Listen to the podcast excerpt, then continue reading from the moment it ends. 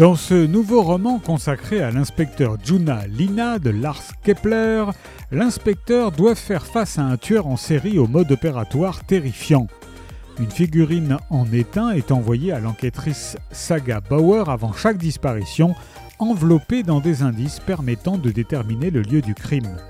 Neuf victimes sont annoncées, chacune sculptée dans l'étain, chacune faisant partie de l'entourage de Saga. C'est alors qu'un grand sac avec un corps presque complètement dissous est découvert, suspendu dans un arbre à Kapelscar. Une cartouche d'un blanc laiteux est retrouvée sur les lieux du crime. Saga et Juna vont devoir décrypter toutes les énigmes dans une course contre la montre effrénée avant que l'assassin ne frappe encore et tenter de démêler la toile machiavélique et ingénieusement tissée dans laquelle ils semblent tous deux emprisonnés. D'autant que Juna est la neuvième cible. L'araignée de Lars Kepler est paru chez Actes Sud.